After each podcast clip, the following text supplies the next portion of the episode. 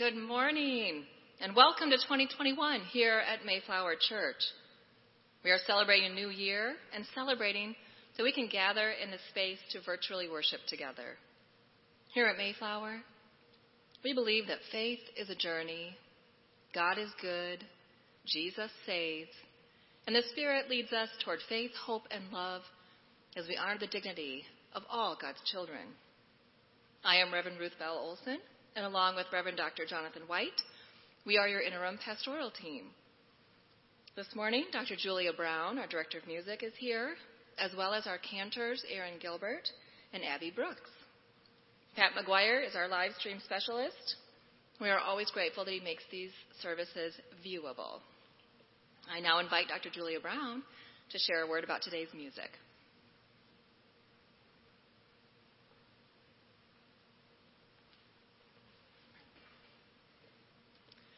Want to thank both Aaron and Abby for being here today and for leading our singing and for Aaron's beautiful violin playing. Um, it's a wonderful way to begin our Epiphany Sunday with a violin piece that combines We Three Kings with What Child Is This? Today I want to highlight two carols, two new carols that you will hear. Uh, one of them as our introit called Star Child, and the other will be used as our communion liturgy. Uh, both of these texts were written by living women uh, hymn text writers. Uh, Shirley Erena Murray from New Zealand wrote Star Child in 1994. And I love this carol because it moves us away from that intimacy of the manger and the Christmas long ago and puts us into Christmas and forcing us to ask, what does that mean to us today? And so the refrain that you will hear this year, let the day arrive uh, where Christmas comes to everyone alive. So that is the the essence of what Shirley is saying in this carol. What can we do in the 21st century to make sure Christmas comes to everyone? And uh, the communion refrain that we will be singing combines uh, the well known carol Greensleeves. We use the words, What child is this? And uh, Dolores Dufner takes uh, this carol and sets communion words, what feast of love. And what she is doing is combining the mystery of the Eucharist with the mystery at the manger.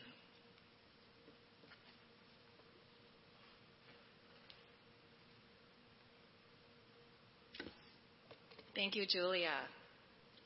Here at Mayflower, we're a family, and we're part of the larger family of God. And when those in our family are struggling and suffering, we all struggle and suffer. So this week, two of our Mayflower members lost their family members and are grieving at this time. Doug Condon lost his brother Rick, and Shirley Vanderwelt lost her sister Jackie. They both died this week. So please remember Doug and his family and Shirley and her extended family in your prayers this week. Our journey of faith today is taking us to Epiphany. Epiphany is officially recognized on January 6th, so in anticipation, we rejoice in the manifestation of Christ to the Gentiles as presented to the Magi.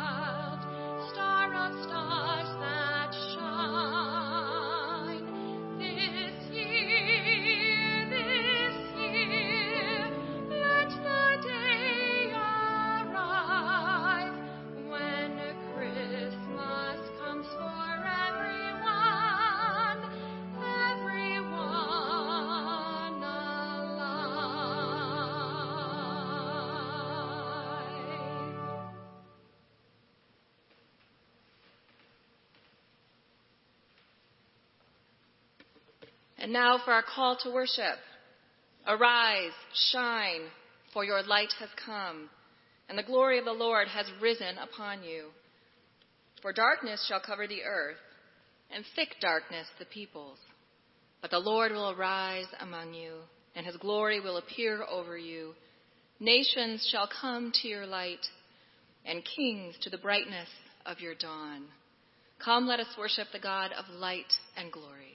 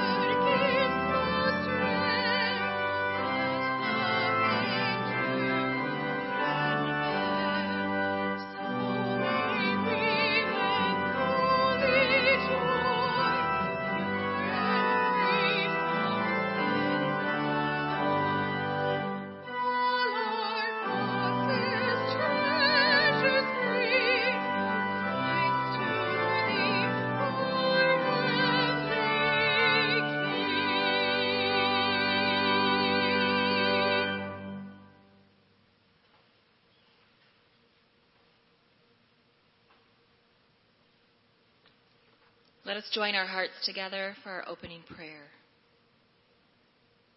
Holy One, we welcome this new year. We've endured a painful season, and we, look forward with great anticipation to what you have in store for us. Guide and direct us. Give us dreams and visions for the future. May we trust you and follow you in faith and in joy. Amen.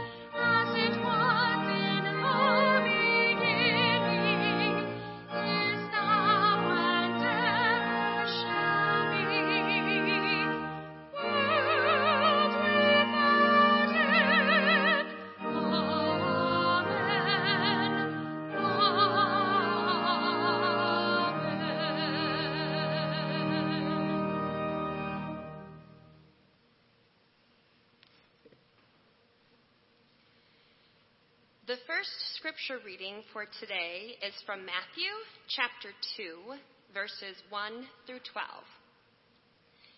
In the time of King Herod, after Jesus was born in Bethlehem of Judea, wise men from the east came to Jerusalem, asking, Where is the child who has been born King of the Jews? For we observed his star at its rising and have come to pay him homage. When King Herod heard this, he was frightened, and all Jerusalem with him.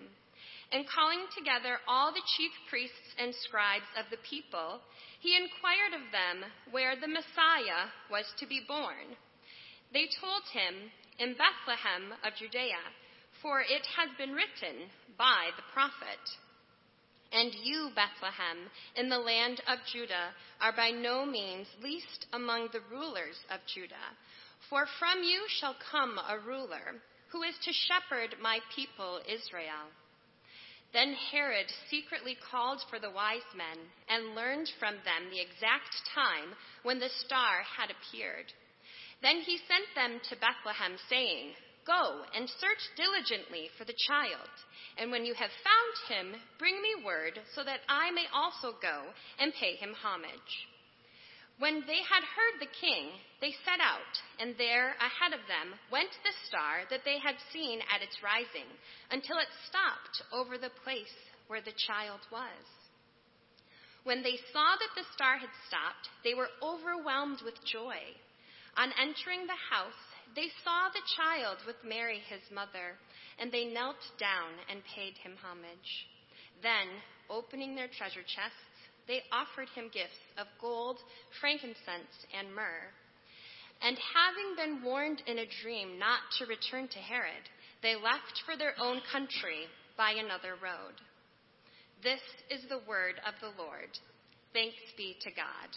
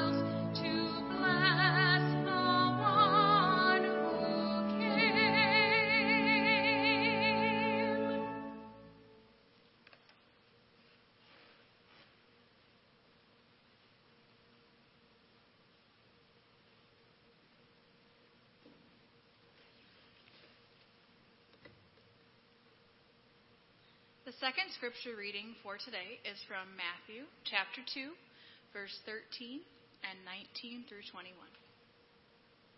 Now, after they had left, an angel of the Lord appeared to Joseph in a dream and said, Get up, take the child and his mother, and flee to Egypt, and remain there until I tell you, for Herod is about to search for the child to destroy him.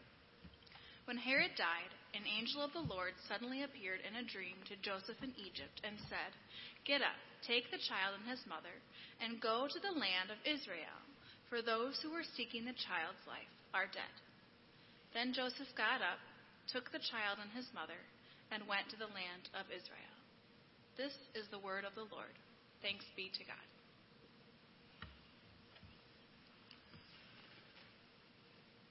Before I get started this morning, uh, I would like to make two quick confessions.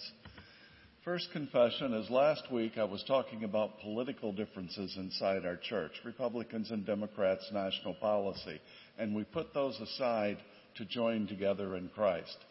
I apparently wasn't very clear because many of you thought that we had underlying problems inside the church, and that's not the case right now. So I apologize if I sowed any confusion. Uh, my sermons often do that. The second thing that I have to confess is the sermon I am going to preach is not the sermon that I wrote on Monday. The reason is Julia, Ruth, and I meet every Tuesday or Wednesday to plan the worship service, and I had a great idea for today's worship. And I said, please give me very frank feedback on this. And I told them about a vignette that I was going to use. And I looked at them in expectation, thinking, boy, you hit the right stuff on the sermon. And there was dead silence. Julia was kind of looking at me. Ruth had the same expression. And then Ruth said, Well, people like stories like that, but what does that have to do with the Magi? So, this is the sermon I wrote on New Year's Eve. Will you join me in prayer? Lord Jesus Christ, Son of God, have mercy on me, a sinner. Amen. When we look at mainstream Protestantism, Methodist, Presbyterians, Congregationalist, what do we see? We see a decline. People aren't coming to our churches.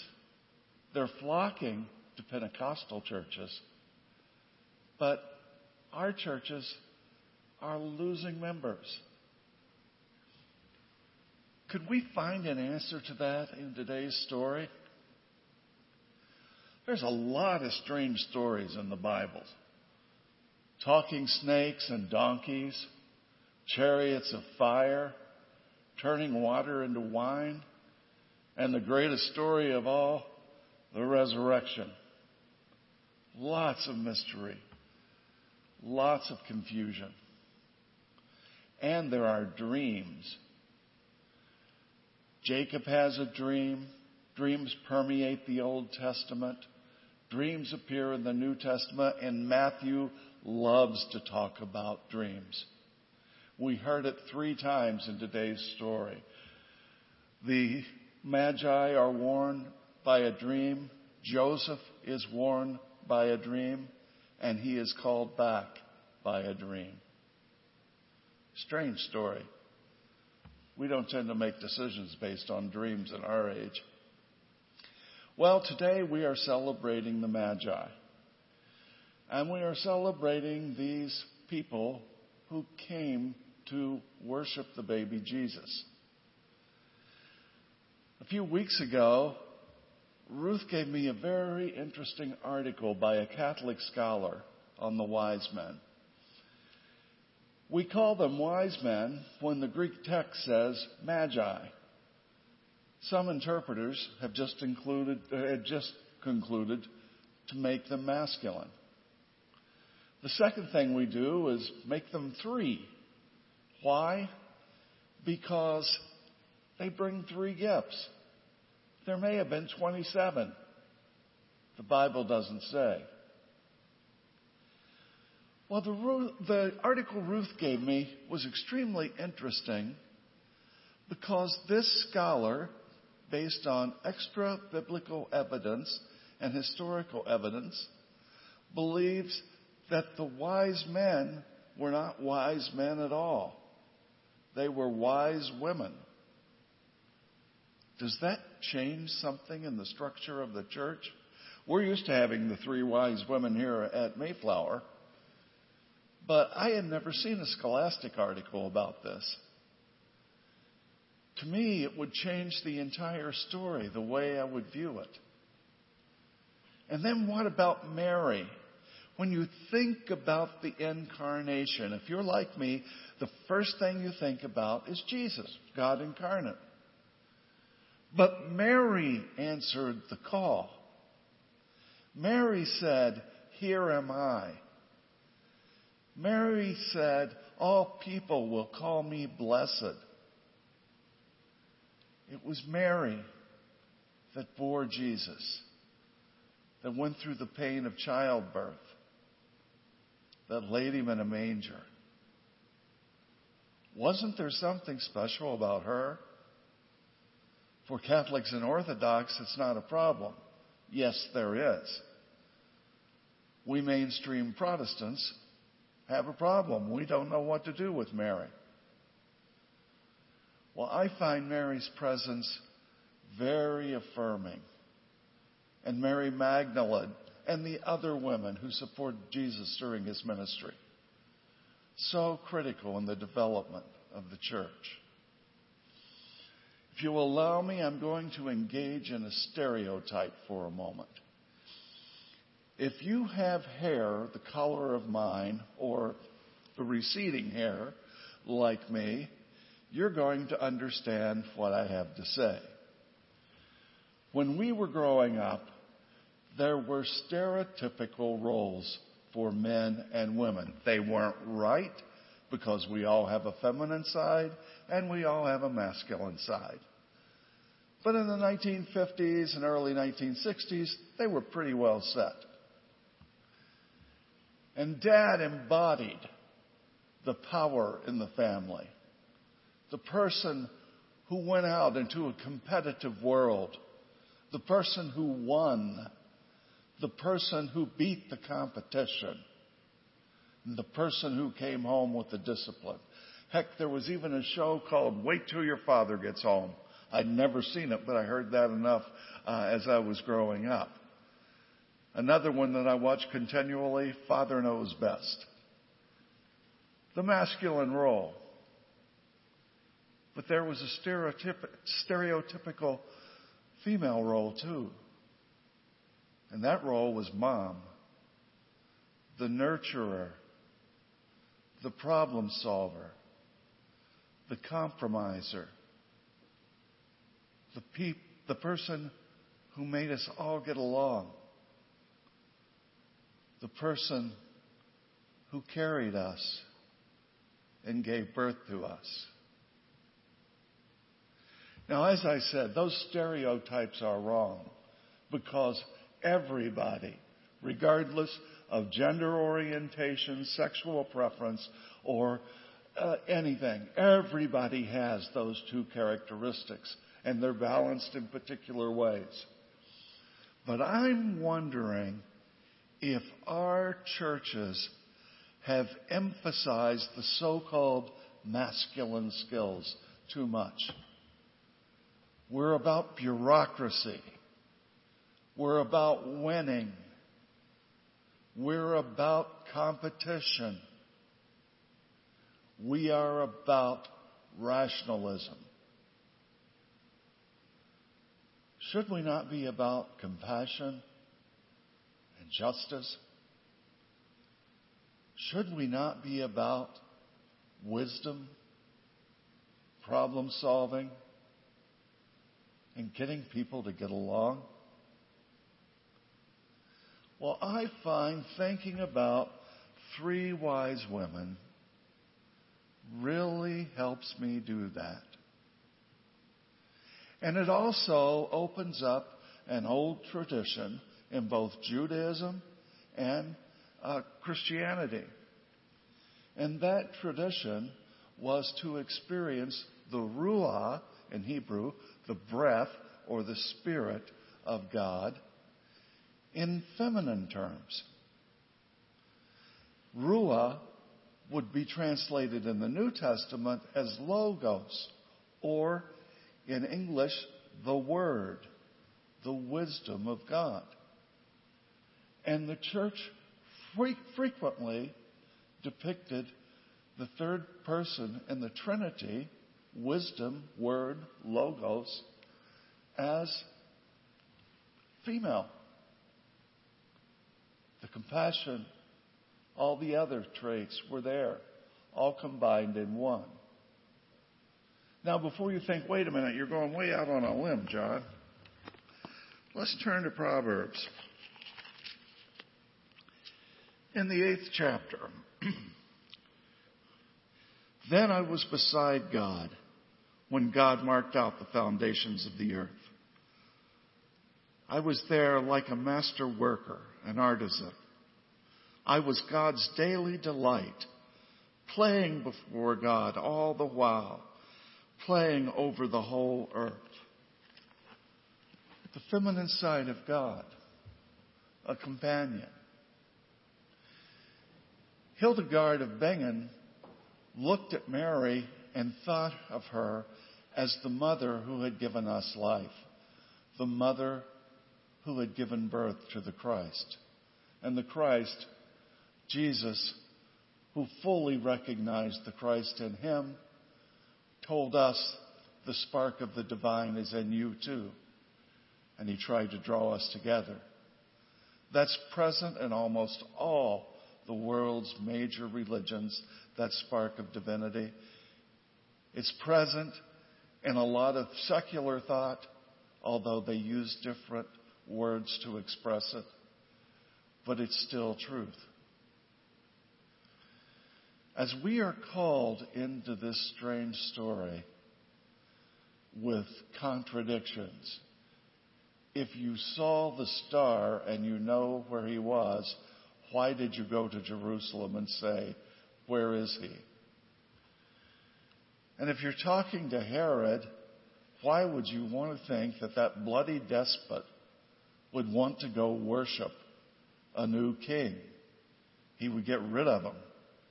He would do anything he could to hold on to power. And warned in a dream couldn't you have figured that out on your own by looking at Herod's record? And Joseph warned by a dream and called home by a dream. Strange story. And if we look for the meaning of that story in terms of rationalism, we can miss the point. It's ho hum it's dry.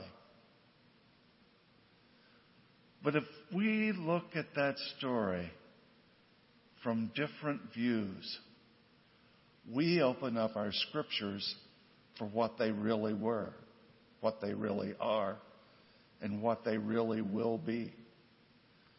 The Bible is not all one book. We put it in all one book, but when it was formed, when it was written, it was a bunch of separate works. The Bible contradicts itself at times. There are parts of the Bible that are so complex that we simply can't understand them. And commentators say, we're not sure what this means. This is what we think. The Bible is rich, and the Bible speaks to us in dream language. I'm not suggesting at Mayflower we have to dance in the aisles although that'd be fun to see. I'm not suggesting we have to raise our hands above our heads and scream hallelujah. I'm not suggesting that when the preacher makes a good point, we all holler out, Amen. What I am suggesting is we need to recapture our stories. Because if we go into our dreams if we go into our imaginations, if we go into our speculation about God, snakes and donkeys can speak. There are chariots of fire.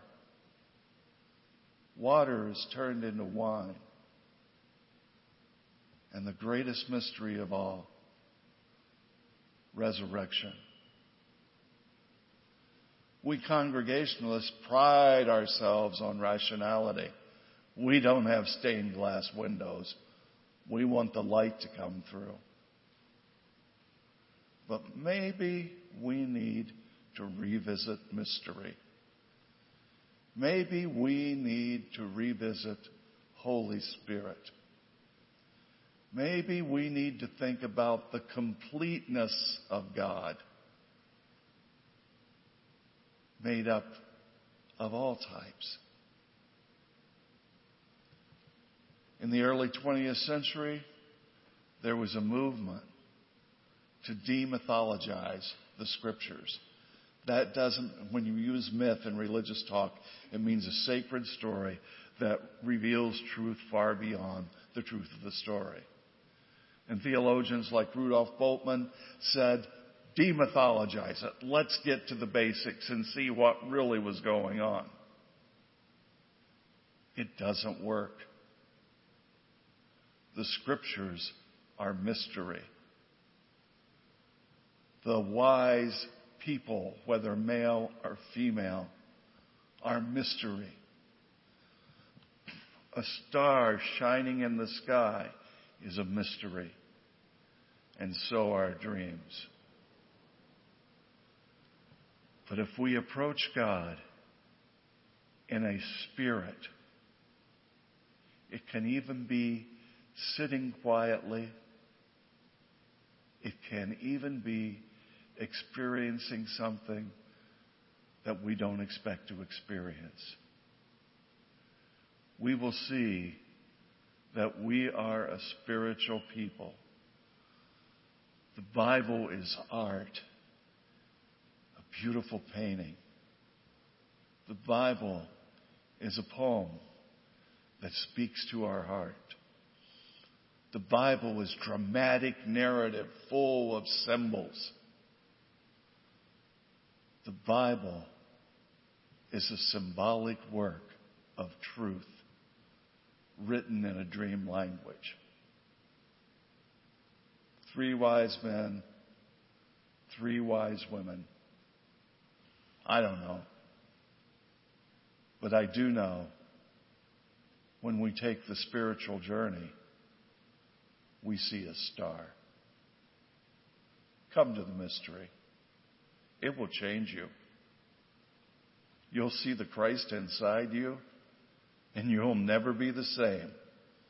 And then you'll look at the world and see that suffering in the world is God's suffering. You'll be motivated to work for justice.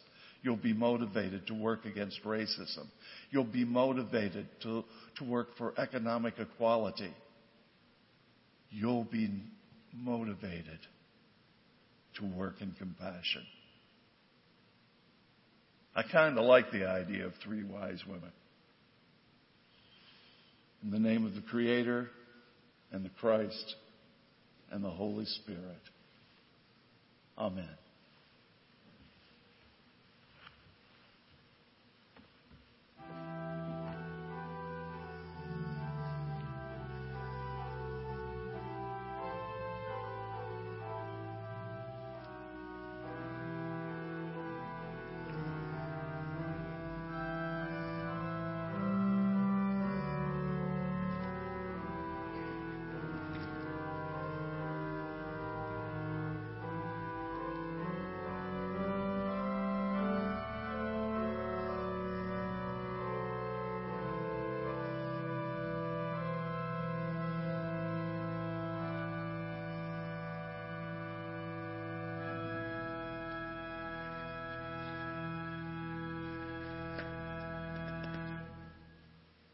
As we begin this new year and we embrace an imagination of where this year might take us, we rely on the faithful gifts and offerings of this congregation to sustain us.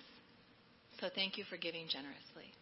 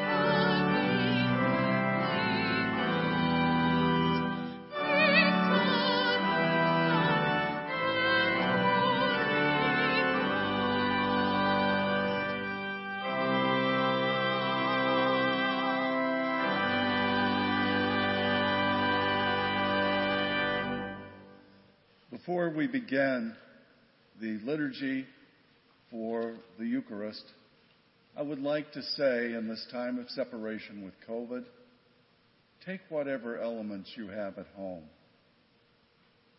We'll pray that the Holy Spirit is present with you. And if you want to just participate symbolically, please do that. But we will, we will pray that that Spirit is present. In this celebration of Epiphany, we rejoice because the grace of God has come to us all in the birth of Jesus Christ. This morning, as we pray together in thanksgiving for the hope that has come in the world, we will sing together our response. You will find the words printed in your e bulletin.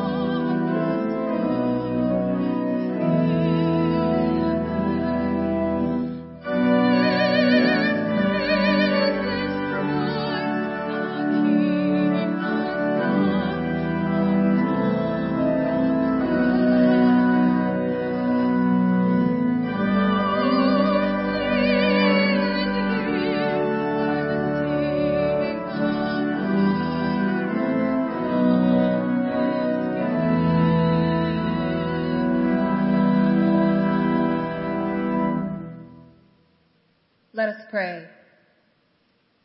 God of darkness and light, in dreams and visions, in words and stories, ancient and new, you speak to us your promise of a love that knows no bounds.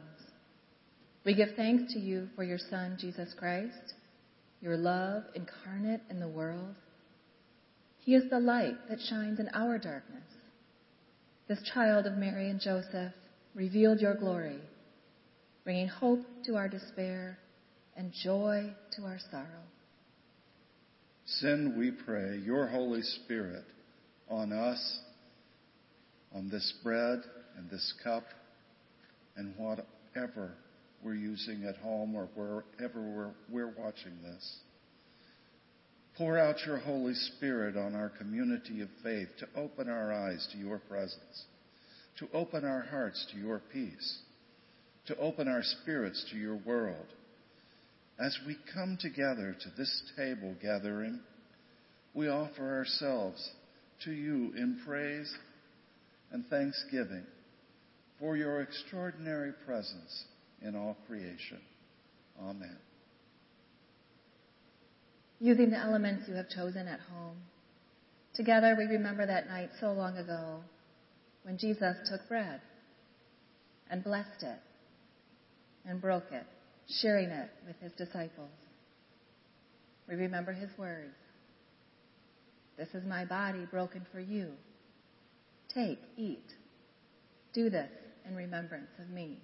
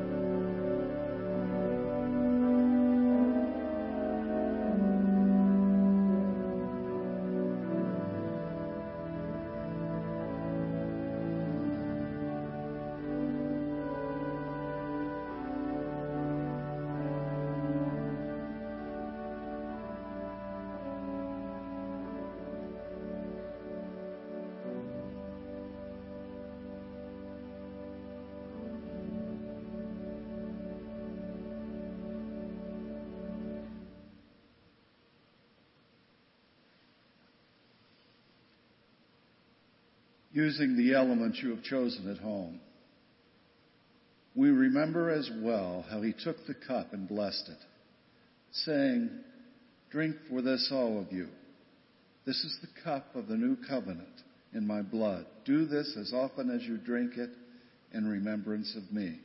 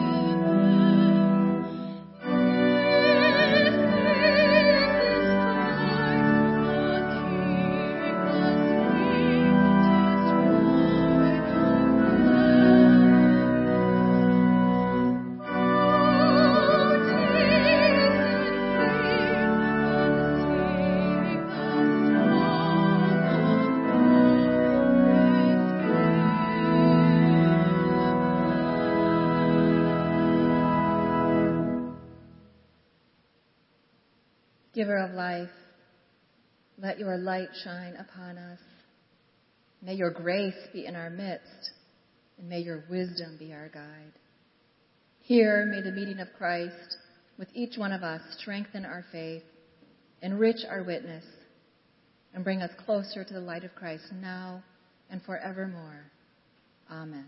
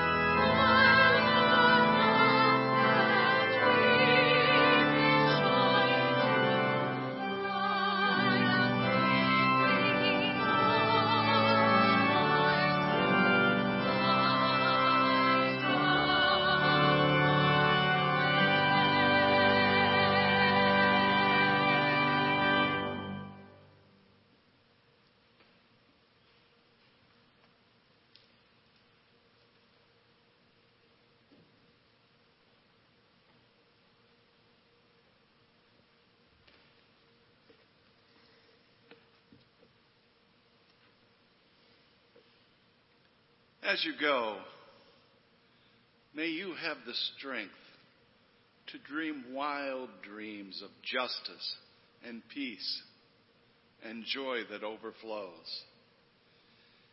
May you have the confidence to trust God, who heard the cries of the Israelites in Egypt. He hears your dreams as well. And may you have the conviction to return to this space for the best dreams. Those dreams we dream together. In the name of God, the original dreamer, Jesus, the dream come true, and the Holy Spirit, who enables us to dream. Go in peace. Go in love. Amen.